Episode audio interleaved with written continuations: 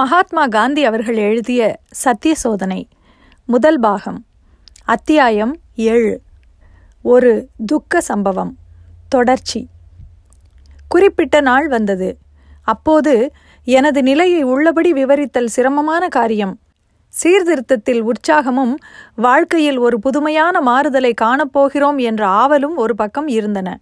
மற்றொரு புறத்தில் திருடனைப் போல ஒளிந்து அக்காரியத்தை செய்ய வேண்டியிருக்கிறதே என்ற வெட்கம். இவ்விரு வகை உணர்ச்சிகளில் எது மேலெழுந்து நின்றது என்று சொல்வதற்கில்லை. ஆற்றங்கரையில் தனிமையான இடம் ஒன்றை நாடிச் சென்றோம். அங்கு என் வாழ்நாளில் முதல் முதலாக இறைச்சியைக் கண்டேன். அத்துடன் கடை ரொட்டி கொஞ்சமும் இருந்தது. எனக்கு இரண்டும் பிடிக்கவில்லை. வெள்ளாட்டு மாமிசம் தோலை போல கடினமாய் இருந்தது. என்னால் அதை தின்னவே முடியவில்லை.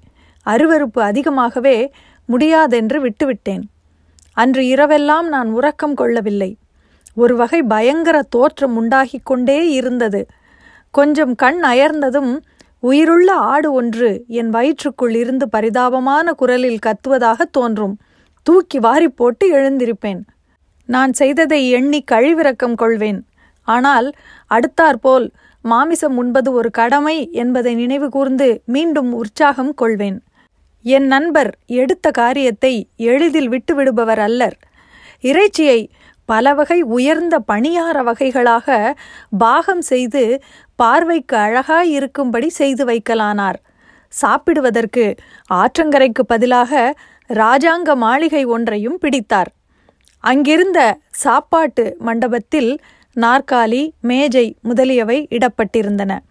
அவ்விடத்து தலைமைச் சமையற்காரருடன் பேசி என் நண்பர் வேண்டிய ஏற்பாடுகளை செய்திருந்தார். இந்த தூண்டிலில் நானும் விழுந்தேன். ரொட்டியில் வெறுப்பையும் ஆடுகளிடம் இரக்கத்தையும் எப்படியோ போக்கடித்து கொண்டேன். இன்னும் இறைச்சி சுவைக்கவில்லை என்றாலும் இறைச்சி பணியாரங்களை சுவையுடன் உண்ணத் தொடங்கினேன். இவ்வாறு ஓராண்டு நிகழ்ந்து வந்தது. ஆனால் இந்த ஓராண்டில் ஆறு முறைக்கு மேல் இத்தகைய மாமிச விருந்துகள் நடைபெறவில்லை. இதற்கு காரணம் இரண்டாகும். முதலாவது ராஜாங்க மாளிகை தினந்தோறும் கிடைப்பதில்லை. இரண்டாவதாக உயர்ந்த வகை மாமிச உண்டிகளை தயாரிப்பதற்கு பணம் நிரம்ப வேண்டியிருந்தது. இச்சீர்திருத்தத்துக்கு கொடுப்பதற்கு என்னிடம் பணம் இல்லை எனவே பணச்செலவு முழுவதும் நண்பரை பொறுத்ததாயிற்று. அவருக்கு எங்கிருந்து பணம் கிடைத்ததோ எனக்கு தெரியாது. எப்படியோ பணம் மட்டும் கொண்டு வரவே செய்தார். என்னை மாமிசம் சாப்பிட வைப்பதில் அவருக்கு அவ்வளவு உறுதி இருந்தது. ஆயினும் அவருடைய வருவாயும் கணக்கானதாகவே இருந்திருக்க வேண்டும். இதனால் இவ்விருந்துகள் நீண்ட நாளைக்கு ஒருமுறையாக சிலவே நடைபெற்றன. இத்தகைய ரகசிய விருந்துகளில் உணவருந்திய தினங்களில் வீட்டில் சாப்பிடுவது இயலாத காரியம். தாயார் சாப்பிட கூப்பிட்டு நான் வேண்டாம் என்னும்போது காரணம் கேட்டல் இயல்புதானே?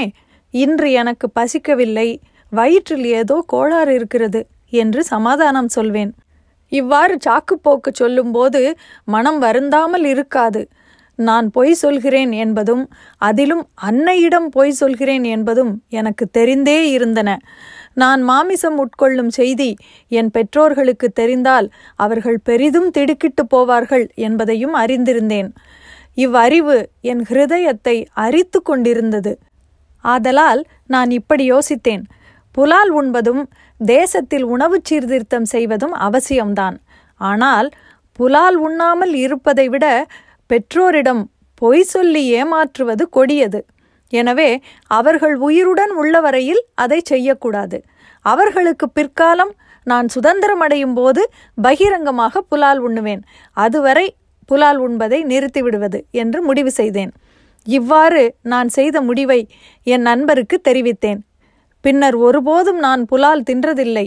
நானும் என் சகோதரரும் மாமிசம் சாப்பிடுபவர்களான விவரம் என் பெற்றோர்களுக்கு தெரியவே தெரியாது. பெற்றோர்களிடம் பொய் சொல்லக்கூடாது என்னும் பரிசுத்த ஆசை காரணமாக நான் புலால் உண்ணுவதை விட்டேன். ஆனால் என் நண்பரின் சகவாசத்தை மட்டும் விடவில்லை. அவரை சீர்திருத்துவதில் எனக்கு இருந்த உற்சாகமே நான் படுகொழியில் வீழ்வதற்கு காரணமாய் இருந்தது. ஆனால் அந்த உண்மை அப்போது எனக்கு புரியவில்லை.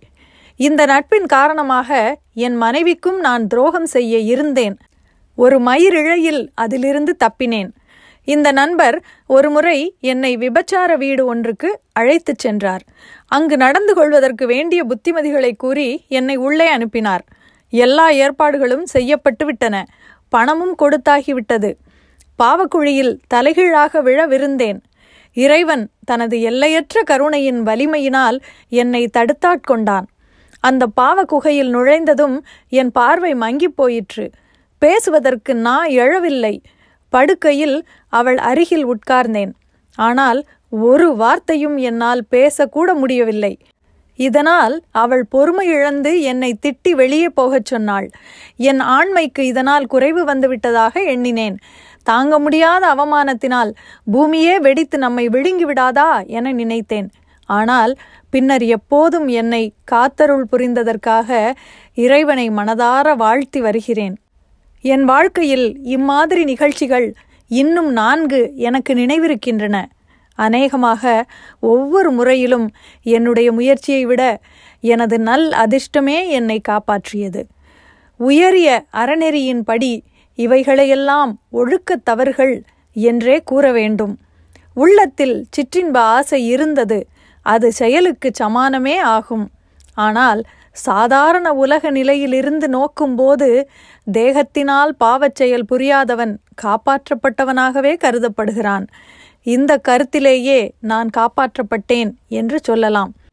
சில தீய செயல்களிலிருந்து மனிதன் தப்புவது அவனுக்கும் அவனைச் சுற்றி உள்ளவர்களுக்கும் இறைவனுடைய அனுகிரகமாய் இருக்கும். அவன் திரும்ப உண்மை உணர்ச்சி பெறும்போது தன்னை காப்பாற்றியதற்காக இறைவன் அருளை போற்றுகிறான்.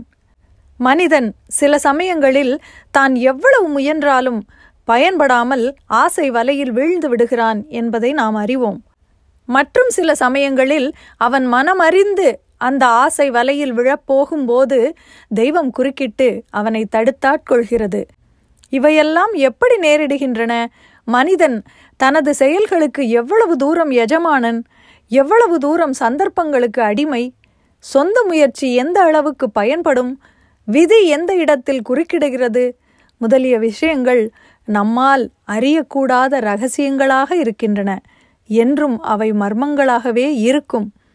இனி கதையை விட்ட இடத்திற்கு வருகிறேன். எனது நண்பரின் சகவாசம் தீமை பயப்பது என்று இதனாலும் நான் உணரவில்லை.